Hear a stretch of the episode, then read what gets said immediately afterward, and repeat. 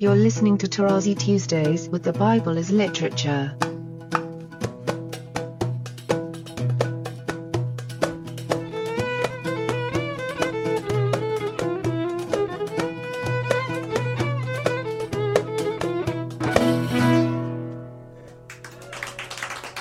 This is Father Mark Boulos, And this is Dr. Richard Benton. and you are listening to Tarazi Tuesdays with the Bible as Literature podcast. Today's topic is one near and dear to Father Paul's heart. I know Richard because we have heard him discuss the implications of this topic in many and various ways when explaining the Apostle Paul to us. The subject this morning is the term possess versus the term inherit. Father Paul, good morning. Good morning, Father Paul. Good morning. Good Father morning to both of you.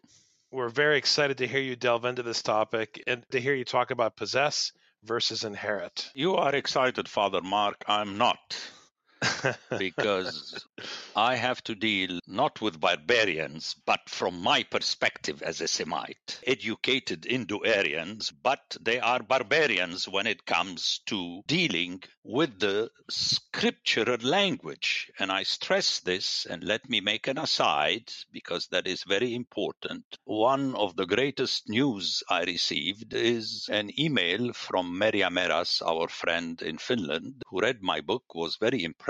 And then she said during a conversation with Tapani Harviainen, he is perhaps the top man in Semitic languages in the world. Can you imagine his dissertation was on the vocalism of the closed, unstressed syllables in Hebrew, a study based on the evidence provided by the transcriptions of St. Jerome and Palestinian. And then he wrote a Hebrew textbook and vocabulary and so on. He's amazing, and he just launched a book on the deities of the ancient Near East. When she mentioned to him, he's a friend of hers, and I actually met him personally, and he took me out to dinner when I went in Finland.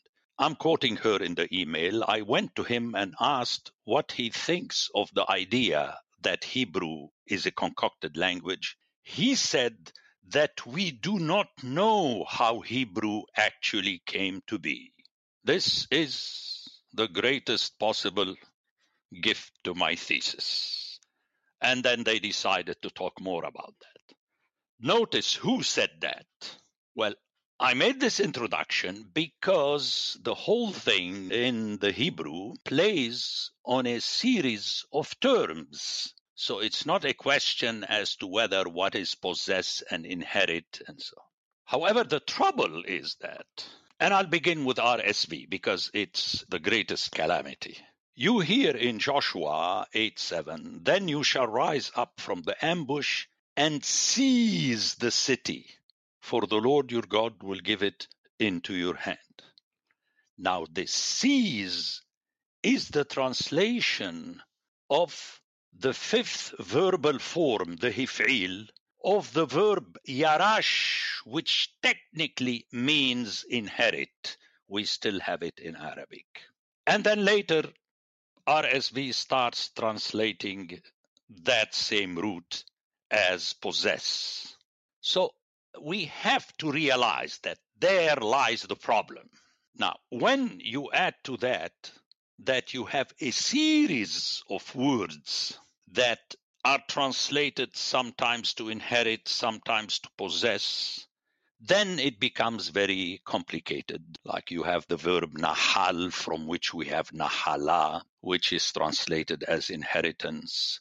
We have ahuzza, again, either possession or inheritance from the verb ahaz, which means to take, to grab. We still have it in Arabic as akhadha. And then you have the allotments from a root which is heliq, which is very interesting because that root in Arabic today means to raise, as you do with a razor. Like when you go to the barber, when he shaves your beard, is halak, to cut out something and allot it. And then we have the verb yarash, from which we have yerusha, which is technically inheritance. Then one can see the complexity. I wanted to say this in the beginning so that my hearers would not assume that my presentation, which is basically simplistic, but hits the nail on the head. So I'm going to take a shortcut and then between the three of us, you can decide whether you would like to revisit and so on. But my intro is very important to keep in mind. So I'm going to begin with the conclusion and explain to my hearers what the difference between possession or propriety and inheritance is. Now, here again, the Roman terminology, the legal Roman terminology, is very important, and I will refer my hearers to my book, Land and Covenant, where I discuss this whole matter. There is a difference in Roman law between patrimony and then possession or propriety. The patrimony would be, in our terminology today, a family estate. The heirs may not change it or touch it. It is handed down to them in order for them to hand it down to their successors. Whatever the individual during his life accumulates, even if he uses the estate or on the side, that can become his propriety should he decide not to include it in the estate. But the person may not play in the same way with the estate. And notice the term in Latin, patrimony. Moni seems to be reflecting a state, a condition, a donation, whatever it is. But it's the word patri, father. And that brings us to the famous pater familias. Now, when the original pater familias dies, he is followed by another one who becomes pater familias. And that person is in charge of the patrimony. That is always something that has been handed down to him. Very important. Or to her if we have a mater familias. Let's not go into the sexism and so on. Okay. One person.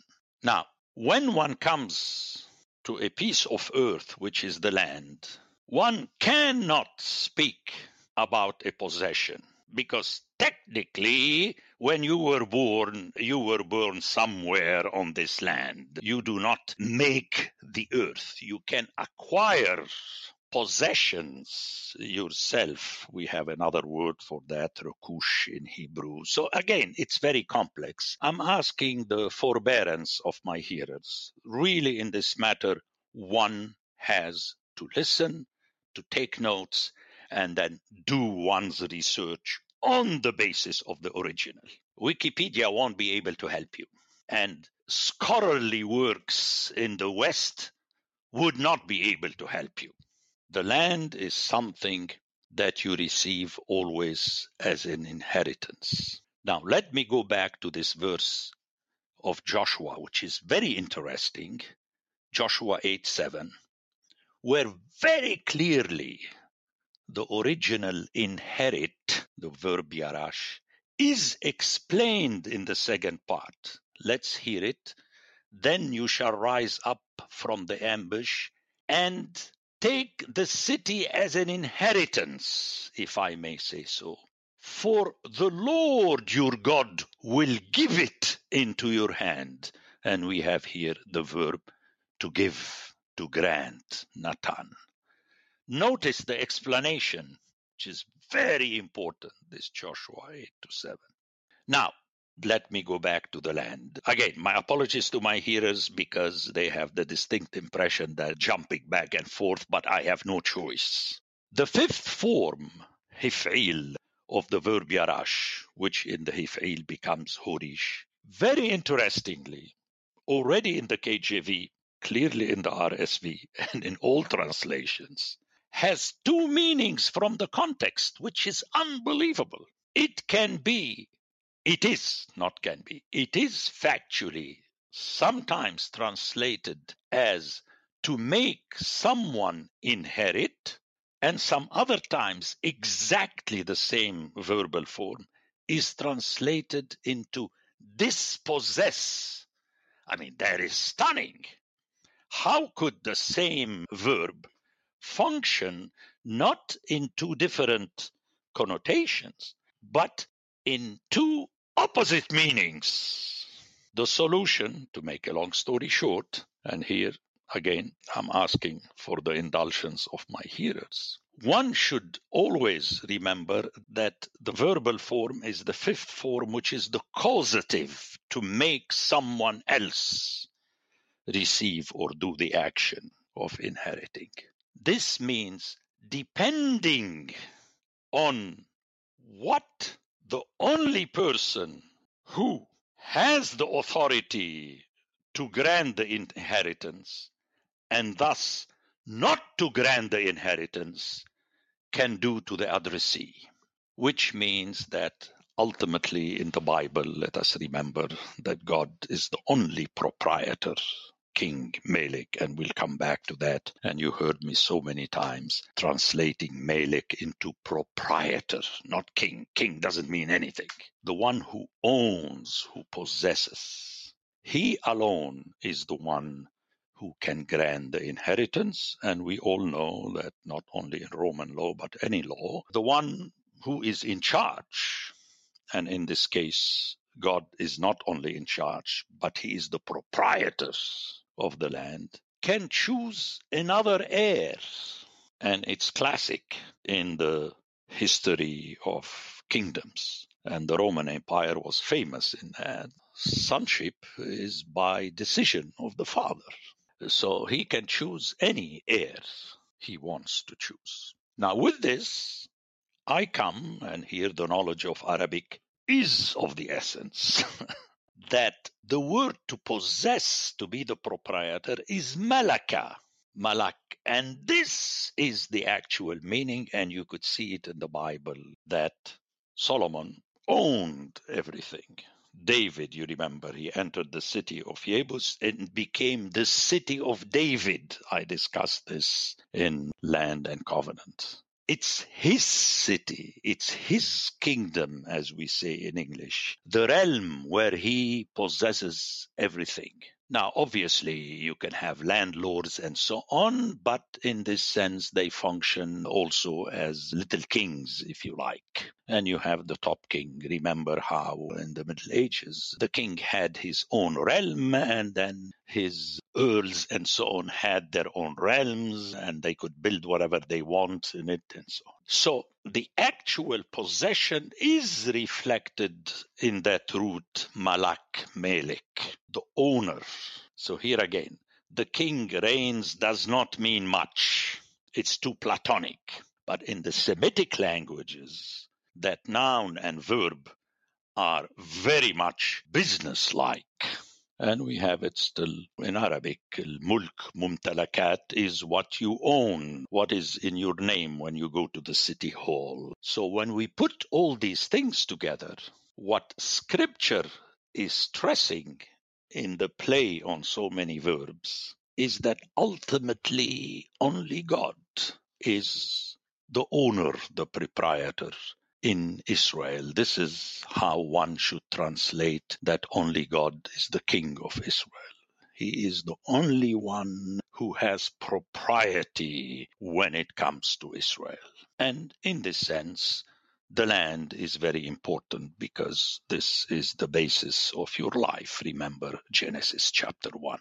Now, when you remember that you and the mammals need the vegetation which is the product of the land. If you recall, on day three of creation, we have a play between God made and he said, Let the earth bring forth. It's the famous Mother Earth in all civilizations. That is why he alone becomes the Baal, the husband, the rain that comes from heaven on the land. You have it very clearly in Hosea at the beginning. He is, in Arabic, we still have, when you say earth of Baal, means that an earth that has not been worked and thus that has not been impregnated by Baal.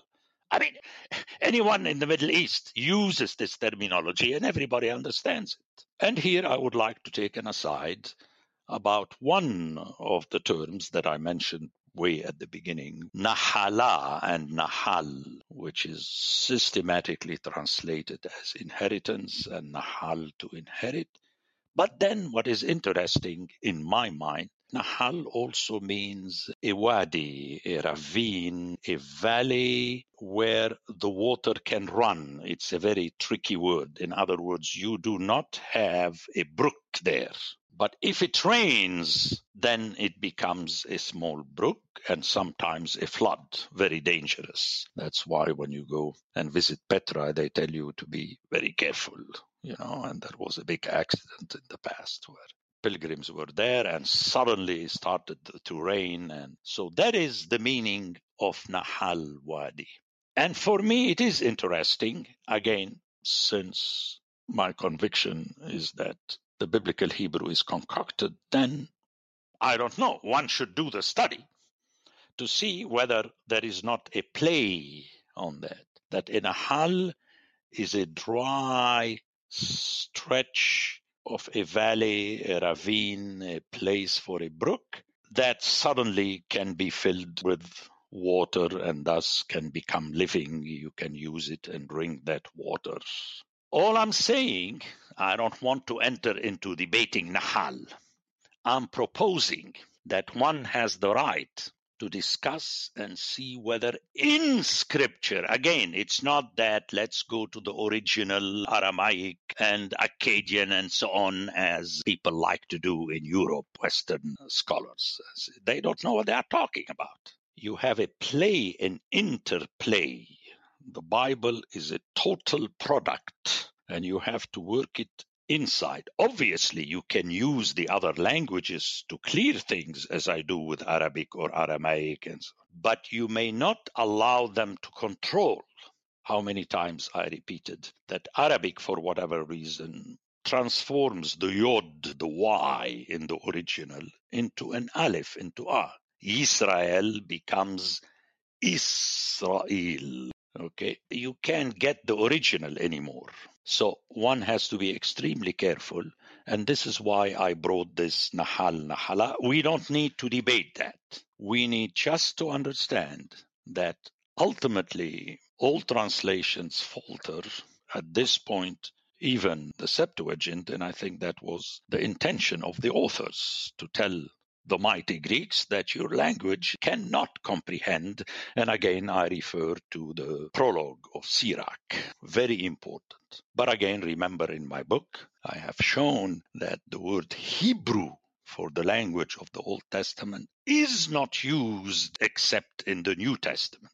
But the language of Judah was called Judahite language. Hebrew is linked to the Hebrew Ibri, the one that moves around, and thus the shepherd, the Bedouin. It's interesting to remember all that. So one should beware of the translations. And RSV, in my mind, is very much connected with Zionism. It came about in 52. And even when the translators translated Ezekiel, they do not differentiate between Eretz Yisrael and Admat Yisrael from Adama, the ground, and so on, which is essential in the Bible. I cannot say in Hebrew in the sense of modern Hebrew. So one has to be very careful. And I'm not saying that the KJV is better. It is better in the sense that more often than not, it tries to stick with inherit to translate Yarash, but you know, often it also uses the possess. But the RSV is a total calamity, and since most of us are used here in the United States to English language, then we are bound to fall in this trap. So the ground in the Bible cannot be except inherited from the sole king, proprietor, possessor, who is God. And thus it is always a gift. Let's remember Joshua 8 7 in the original. And he decides when he offers it through the same verb, horish, the hif'il of Yarash, to grant it to you as an inheritance or to dispossess you of it. One more time, it's the same verb, a slap in your face. he controls. And how many times my students heard me, if you use a little bit your brains, you would try not to accept the offer of God when he grants you a land out of which he just threw the nations that were there. And the text tells you why. Because they disobeyed him. And he tells you, that's all yours. Would you accept that? Well, if I have the choice, I would not. In other words, at any point I disobey, I cannot say, well, it doesn't matter, you know, it's my land, I can do as I wish. No, you may not. He can use the same authority, the same verb in the original Hebrew to dispossess you of it. And we all know that a few centuries later he did that. Notice, it's he who did that. It remains always a gift, the patrimony of the only Father, God. Remember that beautiful text in Ephesians where he said, I bend my knees to God from whom comes every patria, which is very difficult to translate, but anyone who hears it in the origin in the Roman Empire understand exactly what it means. That's why he remains always the Father of our Lord and Savior, Jesus Christ. And here, Alexandrian theology has committed an unforgivable error to make the Son equal to God in everything. That is not allowed. He is the Father of our Lord.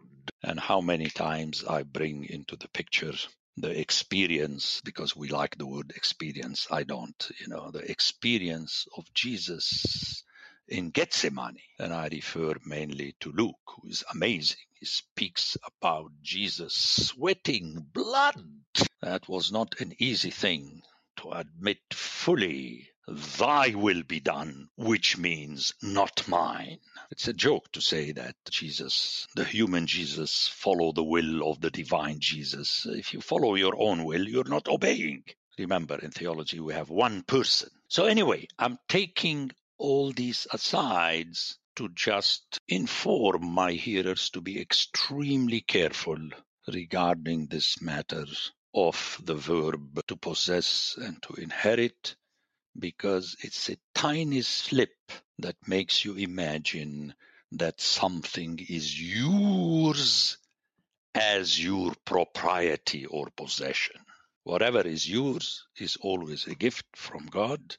And Father Mark, you started with my work on Paul, and it is precisely there where Paul reminds the Corinthians that he is giving them something they did not have, but he himself received from God this same gift which he did not have, which is the message of the gospel. The message of the gospel, according to scripture, was handed to Paul in order for him to hand it to the others as gift very important to remember that. Everything is handed down by the sole master through his obedient servant, who is Jesus Christ. But it is God, God the Father, the only God, that grants this. And that is the meaning of these two words that have been mismanipulated by Alexandrian theology en archi in ologos. The first premise is the logos, which is the message of the gospel that was with God. And he hands it down to us as a gift. And that is why, let me end with this example that Richard Benton likes very much in the Middle East, especially the Muslims, because this is stressed in the Quran. Al mulku lillah. The propriety, which is kingship, is God's. They have it in all their stores when you enter to buy things, whether to eat or to buy. Al mulku lillah. That's why, and I witnessed this more than once, in Tripoli, which is basically Muslim in Lebanon, the owner of the store of sweets. If he notices that a waiter is pushing away a beggar, he tells him, Why did you send him away with nothing? I mean, we're going to throw most of the stuff by the end of the day. That's what McDonald's does. For heaven's sakes, just give him a piece. And then he points to that sign on the main wall of the delicatessen, Al Mulku Lillah. Once we comprehend this, and notice when it comes to your mother, the earth, without it, you're nothing. You can't live then if you want to put it philosophically, and you know how I hate philosophy, it's the source of your life that is the propriety of God. That's very powerful. So we started where we started, we ended where we ended, and I'm convinced I try my best. If you would like to revisit another podcast, I'm willing to go in detail about all these things. But then, you know, if my hearers do not get into the habit of going back to the text and try to read it with the help of some books to understand the original, then we're bound. And that was the arrogance of theology throughout the ages that its promoters assumed that if you know Greek or Latin, that is enough. Or to cover it up, if you know Hebrew, it is presented in Western books and Western dictionaries as though it's a language that you can know from outside, then I think we're doomed. That's, how shall I put it, the price of the gift. the price of the gift is a thorn in your flesh. However you turn it around, it remains as a gift. God gives it to you every day when you wake up that earth for you to live on. And at any point, he can dispossess you of it. And only he. And that is very important. Okay, I think I'm allowed to stop here, not wrap up. If I have to wrap up, I have to speak as long as I did. We don't have time for that. Father Paul, you said allowed to stop, but you also mentioned the thorn in the flesh. I think we're going to twist it right now. and remember, I have no flesh. I'm dust of the earth, and I'll go back to the dust of the earth. Okay. Right. Well, thank you so much, Father Paul, for helping understand these terms. And as you were talking, I was looking at Genesis 17:8 when the promise is made to give the land of the Canaanites, and it's interesting because it says "V'natati kol eretz Canaan la'achuzat olam," and I think people when they think of the eternal possession I think they might get confused. And I think what you said is very enlightening here. But then I think one of the reasons why they get confused is because they don't read what comes next, which is Vahayiti lahem Elohim, and I will be for them as God. Can you help me understand both the Achuzat Olam, the eternal possession, but then the importance of having that phrase completed with, and I will be as God for them? Yeah, but you already translated Ahuzat as possession. And this is where I start. You're squeezing the issue because ahuza is just ahuza. And the verb ahaz means to take. The way laqah means to take and receive. Notice these verbs to take and receive are very connected. You may take something with your own power, which is never so in scripture when it comes to the land of the promise, or you may receive it I mean, it's a simple example. I come with a tray and I say, take whatever you want. What does it mean? You know, that is why it's very touchy. And I'm in trouble because most of the time in my book, you know, I cannot correct all the time RSV. I translate. I make the point at the beginning be careful, but then you take it the way you yourself read. I think because we have a multiplicity of verbs, let's go to the extreme where the hif'il of yarash can mean to make someone inherit and to dispossess. I mean, it's unbelievable. So I believe one should keep the original. It's very painful, but it's the only way. You have Ahuzah, you have Yerusha, you have Nahala. These are three words, and one has to keep them and try to refer to them. The bottom line is that my answer is the last part of my presentation that whatever you're talking about remains always a gift from God because the only original owner of the patrimony, the one who started it, is the great, great, great, great, great grandfather. That's why the estates usually are, even in our word, in family names, the Kennedy estate, the Vanderbilt estate. But who is the first Vanderbilt? It's a matter of perception on your part that you are never the first Vanderbilt. As simple as that. You are a Vanderbilt, but you are not the first Vanderbilt. And this is something we have to channel. The funny thing that it's a reality to consider something that legally is perceived as being your property as not your property. Only you can do that because you alone, way down, deep in the utmost depth of your being, know for a fact that you are not the first Vanderbilt. And this is how scripture addresses the issue. I know we're getting back to the propriety, but this is a central issue, perhaps the central issue in the Bible. That God was the king of Israel way before there was a Saul and David and Solomon. This is only in scripture. I don't care about what people say by giving me other examples. I'm referring to scripture. It is God alone who was, is, and shall ever remain the King of Israel.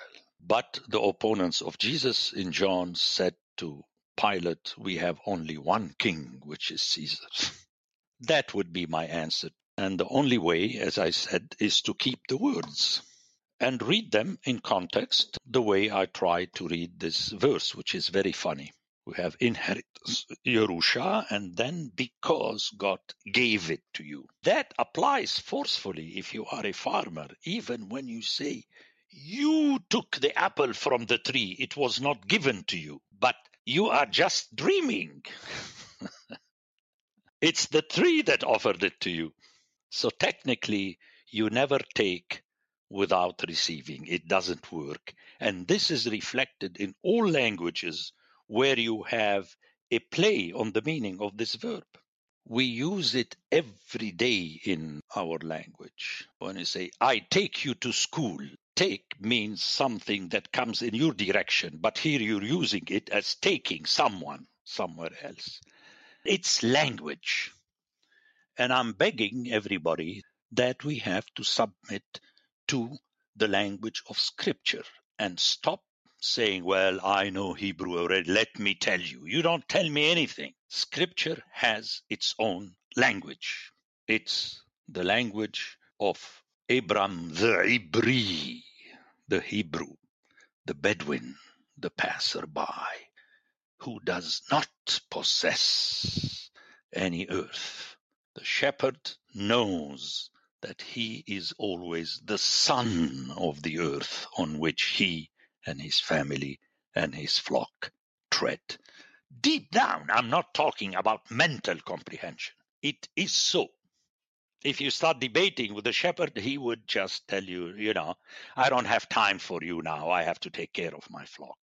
That last comment you made is so powerful. It's not just about knowing the original languages, but then you have to hear the original languages as they're used as part of the language of Scripture something that's straightforward for you, Father Paul, takes time to digest. You have to hear it over and over again until you understand what it's saying in its language. It's really helpful way to put it. Father Timothy Lowe, whom we all know, is one of the first students of mine on this continent. And I would say he is the closest to me and yet he read the book and then he told me that's always painful with you, Father Paul, because one has to read you at least twice to begin understanding what you're saying. And this is what I just heard from you. And I hope that the people would give me the benefit that I'm reflecting scripture uh, and check, see to which extent it is so, and then to the extent they begin to perceive it, submit not to what I'm saying, but to scripture. Like the parts we did today with all these words and verbs, I did not discuss in detail my book the way I did now. Otherwise, the book will be unending. But I am convinced that I wrapped up the entire argument powerfully and cogently. That's why I started by referring to this professor from Finland and say, well, then you have the language there. And as I said, it's the combination because all these verbs and words, whether they are translated inheritance or possession, it doesn't matter. What matters is that all these original words interact in the text. Right? You refer to Genesis 18, where you have the word ahuzah. Just before that, you have the word Yerusha, and so on and so forth. That's why I like this instance where that same verbal form of yarash, which is technically inherit more than any other verb, suddenly you have to, you have no choice but to translate it as dispossess. Otherwise, the verse has no meaning because it says that he will take that land and give it to others. But then we have to submit to that. That reminds me of an example when my younger colleague in Romania got frustrated with it. Said, Why the Romanians are so illogical? I said, Why are you saying that? He said, Because in all languages, the verb to thank is followed by a direct complement, not a indirect compliment. You say to thank someone. You don't say you thank to someone. And then his case was very powerful because he referred to three languages of three different stocks Arabic, French, and English. That's why he was so assertive. I said, my good friend, you know, I can't help you there because if the Romanians are illogical, then the Germans and the Greeks are also illogical. So his eyes bulge up especially because for him Greek and German is sacrosanct. That's how they speak. So you have to submit to a language. Once it is handed to you, you can create your own language, that's fine with me. But once you have created it, the others and you have to submit to its rules. Arabic, French, English, to thank someone. Romanian, Greek, and German, to thank to someone. That's the way it is. Father Paul, I think we'll end by giving both kinds of thanks on today's show. How does that sound? now, I'm not going to quiz you and see who is the direct and the indirect, God or I, but we don't need an answer. Both the direct and the indirect is only He. Thanks very much, Father Paul. Thanks. Okay, Richard. thank you. Thank you both. The Bible as Literature is a production of the Ephesus School Network.